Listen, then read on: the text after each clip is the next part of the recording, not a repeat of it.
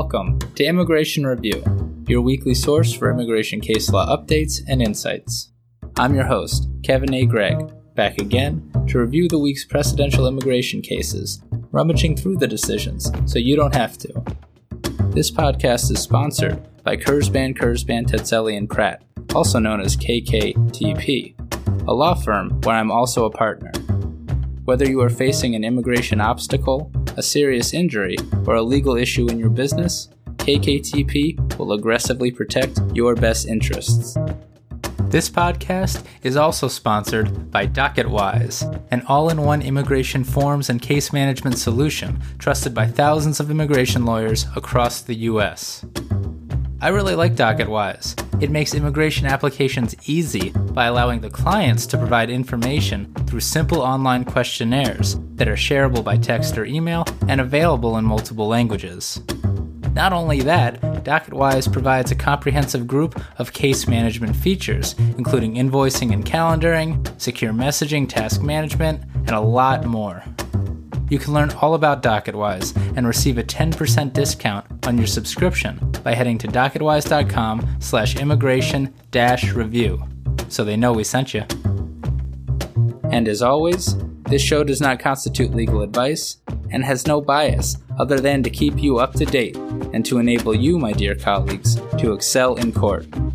So, without further ado, let's start the review.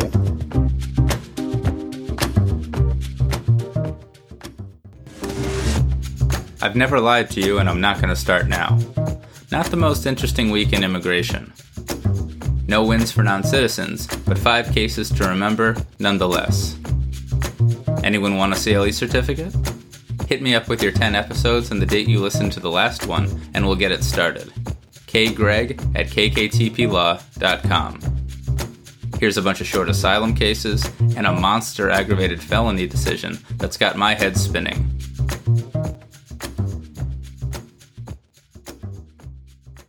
First up, we have Hernandez Hernandez v. Garland, published by the Sixth Circuit on October 4th, 2021. This is a short case about asylum and related relief, specifically economic persecution. Miss Hernandez Hernandez is from Guatemala and has two young children, one born in Guatemala and the other born in the United States after she came here. She entered the U.S. without authorization and, once placed in removal proceedings, applied for asylum and related relief based on her membership in the quote, indigenous Quiche, end quote. In her asylum application, however, it appears that she claimed that she feared persecution from the Guatemalan government, quote, in the form of severe economic disadvantage or deprivation of liberty, food, housing, employment, and other essentials of life, end quote probably true things based on the country condition evidence regarding how the Guatemalan government disadvantages minority groups such as the Quiche, but almost surely insufficient for asylum. Before the IJ, she testified that she came to the United States, quote, for economic reasons and to secure a better life for her daughter, Again, almost certainly true, but also usually not sufficient to get asylum under current U.S. law. The IJ denied and the BIA affirmed, as did the Sixth Circuit. Although harm need not be physical to amount to persecution, and although, quote, economic deprivation can amount to persecution when the resulting conditions are sufficiently severe, quote, to even potentially qualify as persecution, quote, the economic disadvantage must be deliberately imposed. Here, and while the record showed that, quote, the Guatemalan government has done little to help its indigenous population, quote, the Sixth Circuit has previously held in another case that, quote, economic stratification and deficient government support, regrettable though they are, do not establish a cognizable case of persecution. But here's another quote for you. If Miss Hernandez Hernandez had shown that, quote, the economic effects that she felt were set in motion by the government's deliberate acts, end quote, she might have had a case. Bet that applies somewhere and maybe even to Quiche in Guatemala. And one final quote for everyone, applicable to countries that use their criminal or economic laws to target individuals or groups of people, quote, generally applicable laws can be the source of a petitioner's persecution when they are either applied in a discriminatory fashion or purposely enacted to produce a discriminatory effect. End quote. So while Ms. Hernandez Hernandez lost her case because she could not bring her case within those standards, this decision provides a path to success in the Sixth Circuit for economic persecution cases, albeit a difficult one. And that is Hernandez Hernandez v. Garland.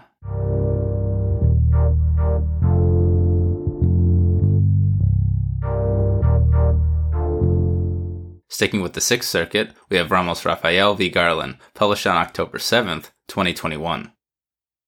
This is another short case from the Sixth Circuit on asylum and withholding of removal. Ms. Ramos Rafael is from Guatemala and it appears came to the U.S. border in 2016 and requested asylum. She was served with a notice to appear that lacked the time and place of her first removal hearing, and it appears was paroled into the U.S. for removal proceedings. She received a notice of hearing later. It also appears that Miss Ramos Rafael made a claim similar to that made by Miss ARCG. That is, quote, she would suffer violence because she is a woman, end quote, from private individuals in Guatemala if returned. By the time of the merits hearing, however, it appears that Attorney General Sessions had vacated matter of ARCG, and the IJ denied relief and protection. On appeal, the BIA held that Ms. Ramos Rafael had not shown, among other things, that, quote, the Guatemalan government is or was unable or unwilling to protect her from the harm she suffered or fears in Guatemala, end quote.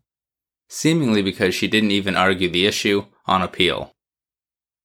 The BIA also rejected Ms. Ramos Rafael's argument that the IJ lacked jurisdiction to order her removed due to the NTA's deficiencies. The Sixth Circuit affirmed. Now, of course, by this time, Attorney General Garland has reinstated matter of ARCG. However, the Sixth Circuit held that because Ms. Ramos Rafael technically waived the unable or unwilling to protect argument before the BIA, she waived the issue before the Sixth Circuit as well.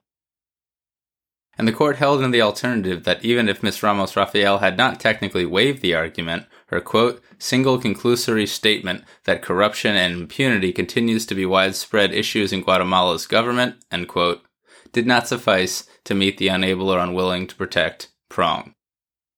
And as asylum applicants must establish all elements to obtain relief, the single flaw tanked Ms. Ramos Rafael's case and petitioned for review. Addressing then the deficient NTA argument, the Sixth Circuit used some pretty broad language, stating that, quote, Pereira and Niz-Chavez concern only the stop time rule, which is not implicated here, end quote. So that's not great for future attempts to get proceedings terminated based on deficient NTAs in the Sixth Circuit. Heads up though, the Sixth Circuit technically then went on to affirm only the now well established holding that NTA deficiencies don't implicate jurisdiction. The court didn't say anything about claims processing rules. That being said, however, Ms. Ramos Rafael finally argued, and the Sixth Circuit addressed, that failure to include the date and time of the hearing in the NTA amounts to a due process violation, which, like a claims processing rule violation in some circuits, requires a showing of prejudice to succeed. The Sixth Circuit held here that Ms. Ramos Rafael had not shown the required prejudice to establish a due process violation because, quote, she had not argued that the absence of the time and place in the notice to appear changed the outcome of the case, end quote high standards, and pretty bad all around.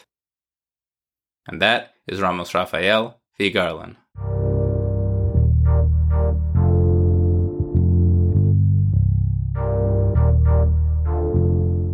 Let's take a break from Asylum and go to the Ninth Circuit with Amaya v. Garland, published on October 7th, 2021.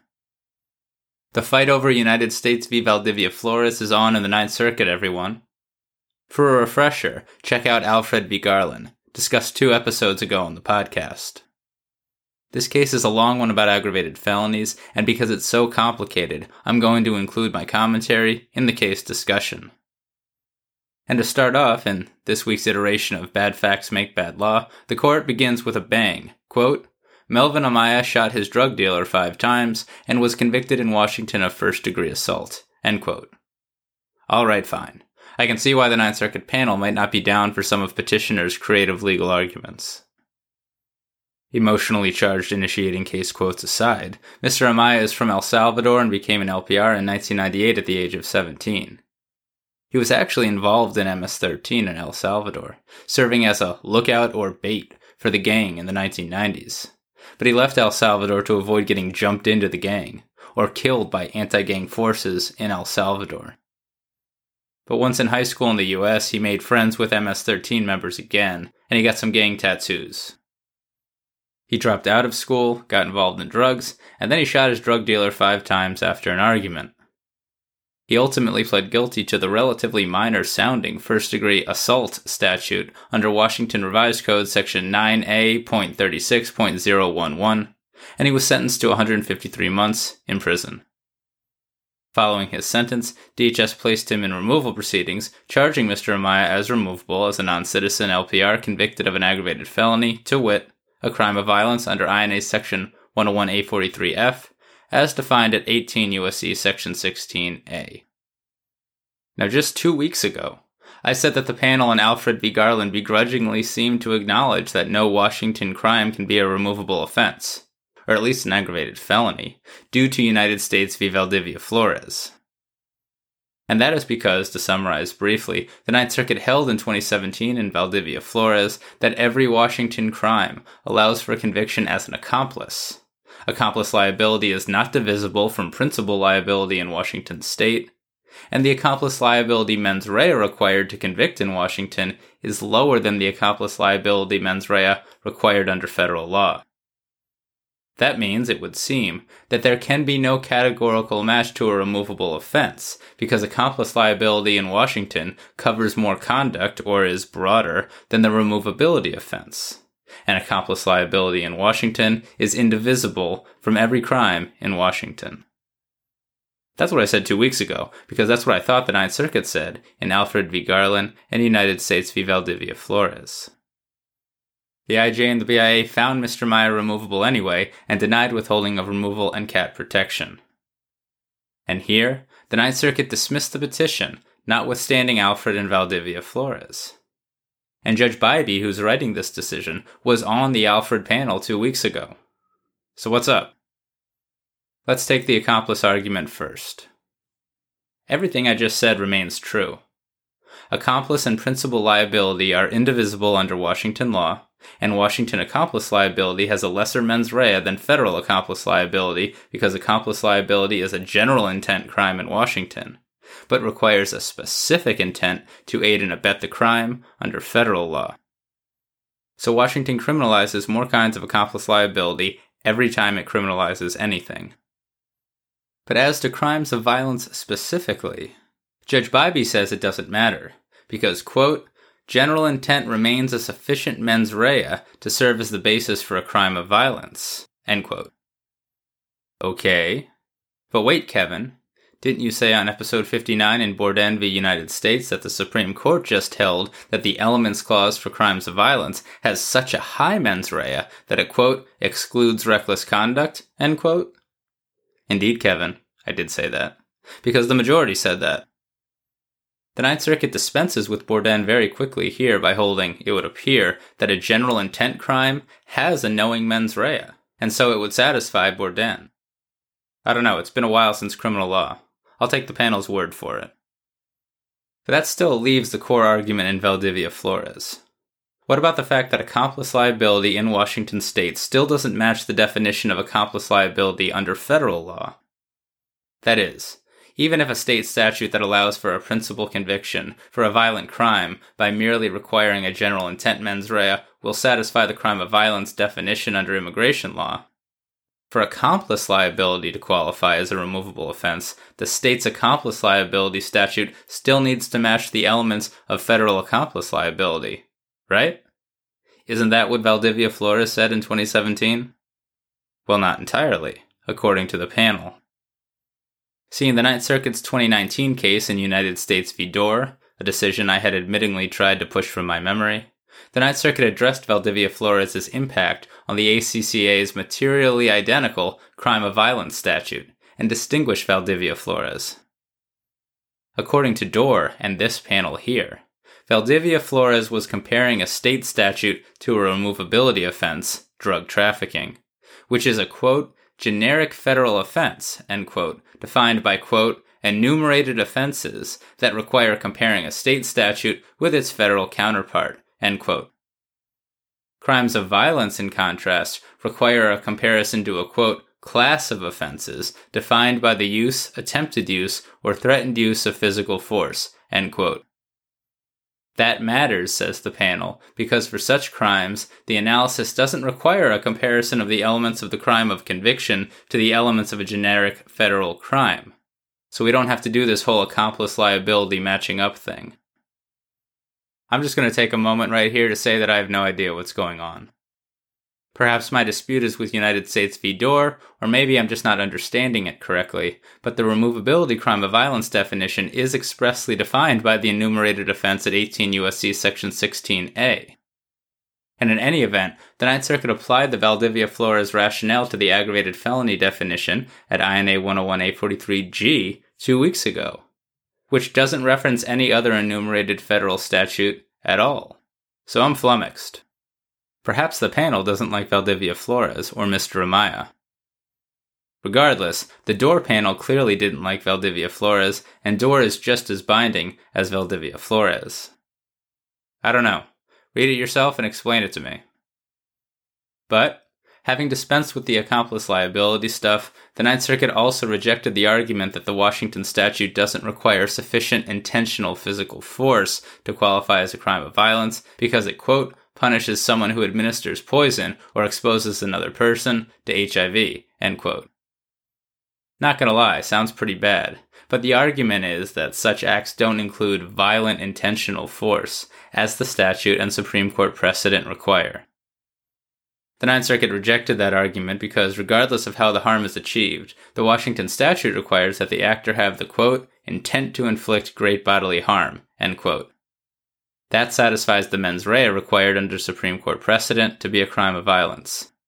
And as to poison specifically, the Ninth Circuit has previously and quote repeatedly recognized that indirect force, like exposure to poison or other harmful substances, satisfies Section 16A's force requirement, End quote.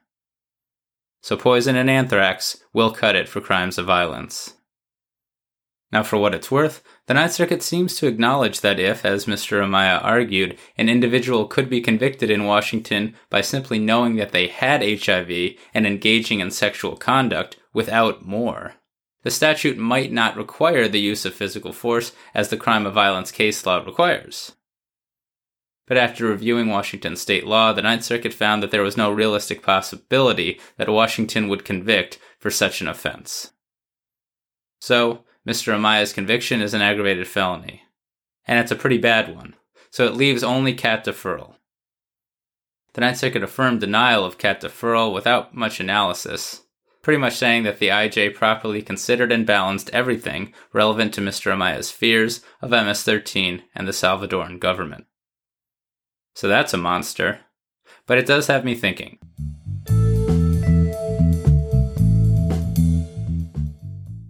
Not to play DHS, but cases like this do bring up an interesting question. If, as so many immigration attorneys desire and advocate on a daily basis, MS 13 in El Salvador is a persecutor, does that make individuals such as Mr. Amaya who assist MS 13, even as minors, and even in only small ways, potentially barred from asylum and other immigration benefits under the persecutor bar? Should MS 13 one day be recognized as the persecutor that it is, there may be some unintended consequences. After all, as the recently percolating material support of terrorism case law indicates, the BIA and the circuits are not really inclined to read in a duress or de minimis exception to these harsh immigration bars. And that is Amaya v. Garland.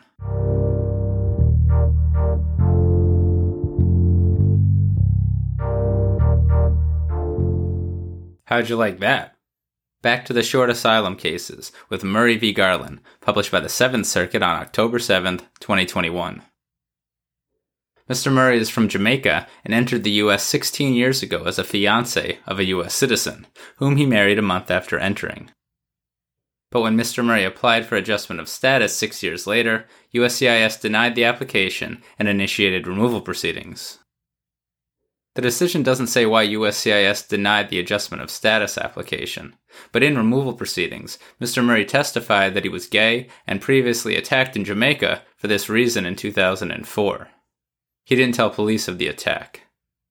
He applied for asylum and related relief for this reason.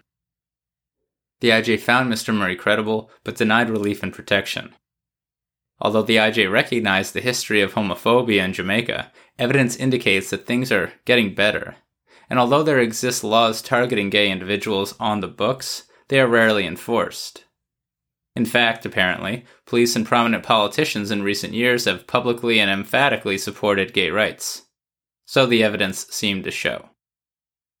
The BIA affirmed, and so did the Seventh Circuit. It appears that Mr. Murray may have actually waived his asylum claim.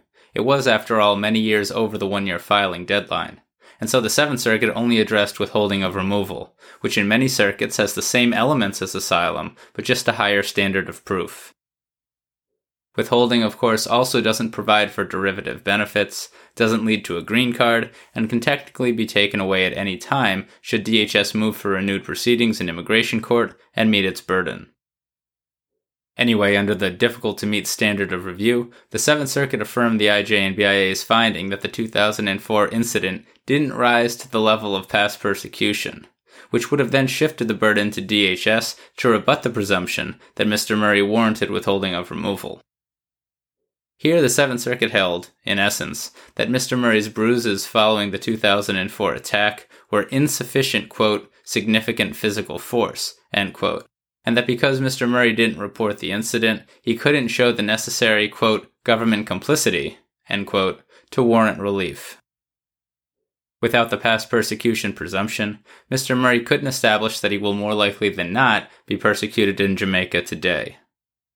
Even though Jamaica indeed does have anti sodomy laws on the books, the record shows that Jamaica rarely enforces them, and, quote, recent reports show growing public support for gay rights, end quote.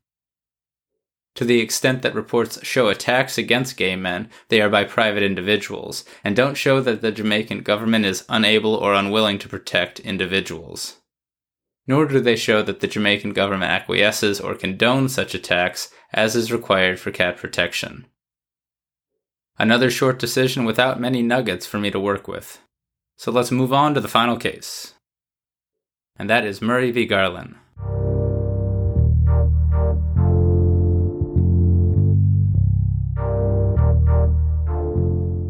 Finally, we have Nyandwi v. Garland, published by the Seventh Circuit on October 8, 2021. This case is about deferral of removal under the Convention Against Torture. Mr. Nyandwi is a citizen of Burundi but a native of Tanzania and became a lawful permanent resident in 2006. But he was later convicted of some bad crimes, which he conceded were pretty bad aggravated felonies, and so, in removal proceedings, he applied only for deferral of removal under the CAT. Turns out Mr. Nyandwi is an ethnic Twa, who fled Burundi with his parents in 1996 due to a civil war and persecution of Twas. He asserted that as a returning Twa refugee, he'd be persecuted and tortured. But the IJ believed his fears of torture too hypothetical, as did the BIA. The Seventh Circuit affirmed. But not before doing something pretty great for non citizens. See, most circuits and the BIA require IJs to consider all potential sources of torture in the aggregate cumulatively when deciding whether a non citizen has met their burden to establish that they warrant cat protection. Apparently, the Seventh Circuit has never expressly held this, but now joins the BIA, Third, Fourth, Sixth, Eighth, and Ninth Circuits in so holding. Right on. Anti gong. The Seventh Circuit gave the analysis a bit of a twist. Apparently, some Third and Fourth Circuit decisions conduct the cumulative analysis by requiring IJs to add up all the percentages individually. That is, if, say, there are three reasons for a fear, and each feared torture has a 20% chance of occurring, that's a 60% risk overall, and so would satisfy the cat in the Third and Fourth Circuits. To the extent that's the law in the Third and the Fourth, the Seventh Circuit did not adopt that analysis. The Seventh Circuit instead requires a more holistic combining of risks that together must convince the IJ that the risk of torture is over 50%. Put another way, quote, The agency need not assign percentage values to risk and engage in the adding of probabilities, but is instead required to show that, in the end, it looked at all the factors together. Here, while the IJ could have been a bit clearer, the Seventh Circuit held that the IJ and the BIA properly considered the cumulative effect of all assorted tortures. The IJ also properly held that Mr. Nyandwi's fears of harm were too attenuated and too hypothetical. He didn't provide sufficient evidence that he'd be, for example, forced to make bribe payments disguised as electoral contributions, as apparently happens in Burundi, and that he'd then be tortured if he refused. The Seventh Circuit held that Mr. Nyandwi had waived other arguments by not bringing them sufficiently before the BIA, and so dismissed the petition. And that is Nyandwi v. Garland. So there you have it. You're all caught up with the past week's published immigration cases. I'm Kevin A. Gregg, a partner with the law firm Kurzban, Kurzban, Tetzeli, and Pratt, and this has been another episode of Immigration Review. Thank you for listening, and I hope you enjoyed it. If you did, please share it with a friend and rate and review us. Each review helps new listeners find the show. And of course, subscribe to Immigration Review wherever you get your podcasts. If you like what we do and want to become a patron of the show, please check out our Patreon page at www.patreon.com forward slash immigration review, or click on the link in the show notes. And if you're interested in an official Immigration Review CLE certificate for 5 credit hours, email me at kgreg at kktplaw.com with your full name and the episode numbers for the 10 shows you've listened to. Also, feel free to email me with questions, comments, or anything at all. And follow the show on Instagram and Facebook at Immigration Review, and send us a tweet at ImReview. That's I M M Review. I'll be back next Monday for a brand new discussion. Until then, I'm Kevin A. Gregg, bringing you the Immigration Review.